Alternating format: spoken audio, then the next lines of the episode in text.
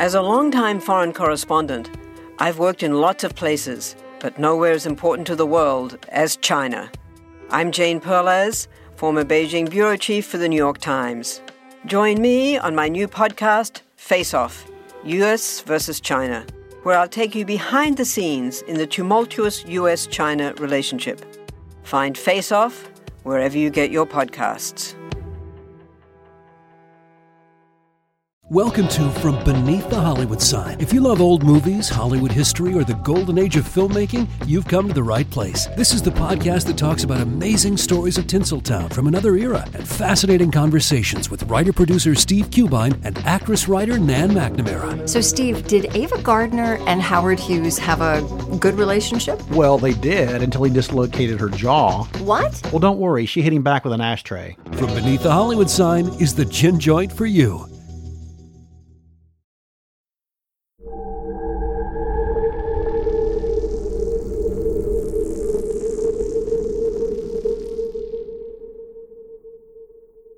Good evening, y'all, and welcome back to The Campfire. Tonight, we're going to head over to Charlotte, North Carolina, and we're going to talk about a spirit that my friends Melanie and Jason Tapp told me about a few years ago, but I just never quite found a place to tell that story properly. So I figured let's just go ahead and do that tonight. I'm going to tell you about the ghost of a Revolutionary War hero named General Davidson.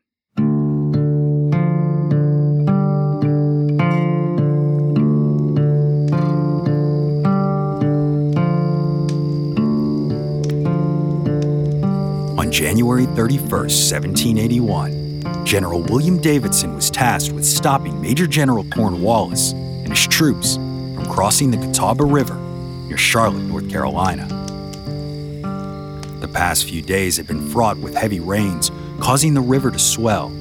But after delaying for some time and hoping that the conditions would improve, the British general felt he could wait no longer, or else he might miss his chance to finally take out Major General Nathaniel Greene and his men. The pair had been playing a game of cat and mouse for several months as Cornwallis pressed into North Carolina, and Greene was severely outmanned, so his strategy included slowing down the British with small skirmishes, gradually picking off their numbers. So on this fateful day, he ordered General William Davidson to spread his men out at the various fords along the river and slow the British army from crossing before he and General Morgan rode off to accompany the rest of their men. That night, Cornwallis ordered his men to, quote, make every possible demonstration by cannonading and otherwise of an intention to force a passage at Beatty's Ford. The purpose was to mislead Davidson, and it worked. The following morning, Cornwallis sent his men headfirst into the high waters of the Catawba River at Cowan's Ford, south of where Davidson had expected them to cross. So the American militiamen scrambled to pick off as many British as they could while they crossed the river. But there were thousands, and once the redcoats reached the bank and were able to form a firing line, there was little that the Americans could do to stop them.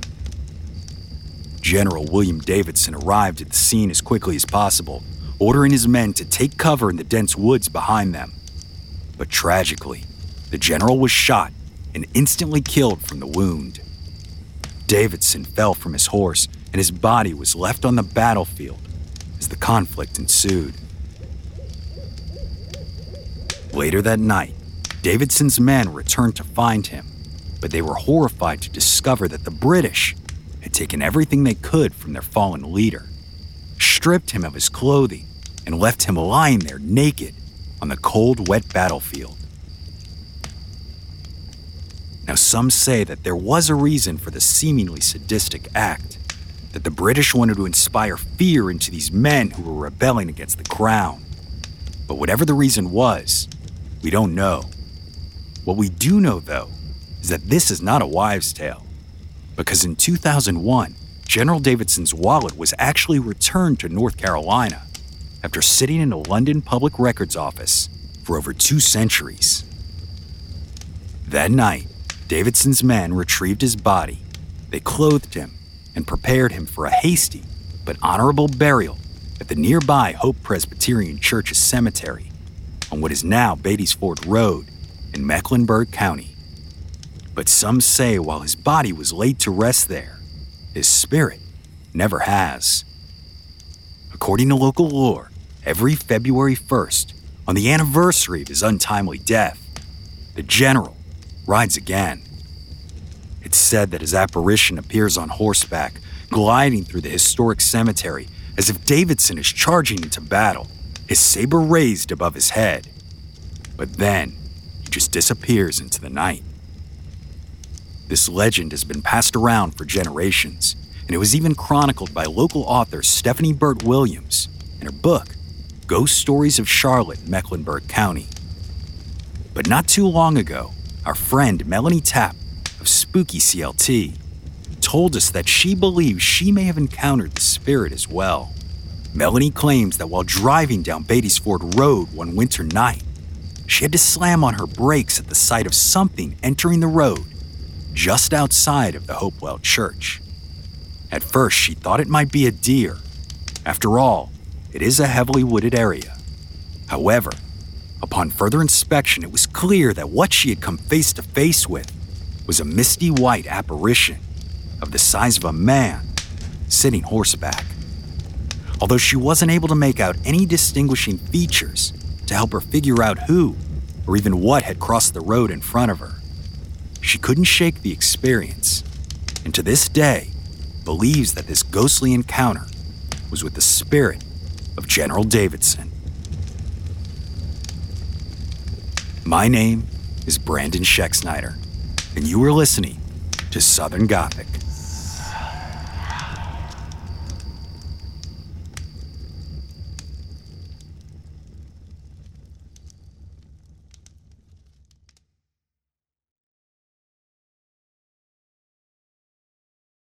Let Mysteries at Midnight be your destination for detective whodunits and captivating mystery stories.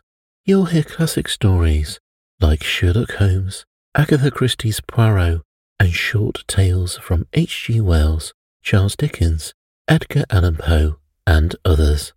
I'm Christopher, and I read these classic stories in the soothing style of a bedtime story, so you can listen to them in bed when you drift off to sleep. Search for Mysteries at Midnight on Apple Podcasts, Spotify, or your favourite podcast app, and follow and subscribe so you don't miss out on new episodes. What do you get when you take two childhood friends with a passion for unexplored history and a whole lot of booze? You get us, Queen's Podcast. And here at Queen's, we are spilling the tea on all kinds of women from history. From New Orleans voodoo queen Marie Laveau to Marie Antoinette and everything in between. Each queen is paired with a cocktail recipe that will totally get you in the mood to hear the fun, dramatic, and juicy stories of fascinating women from history. Listen wherever you get your podcasts. Cheers!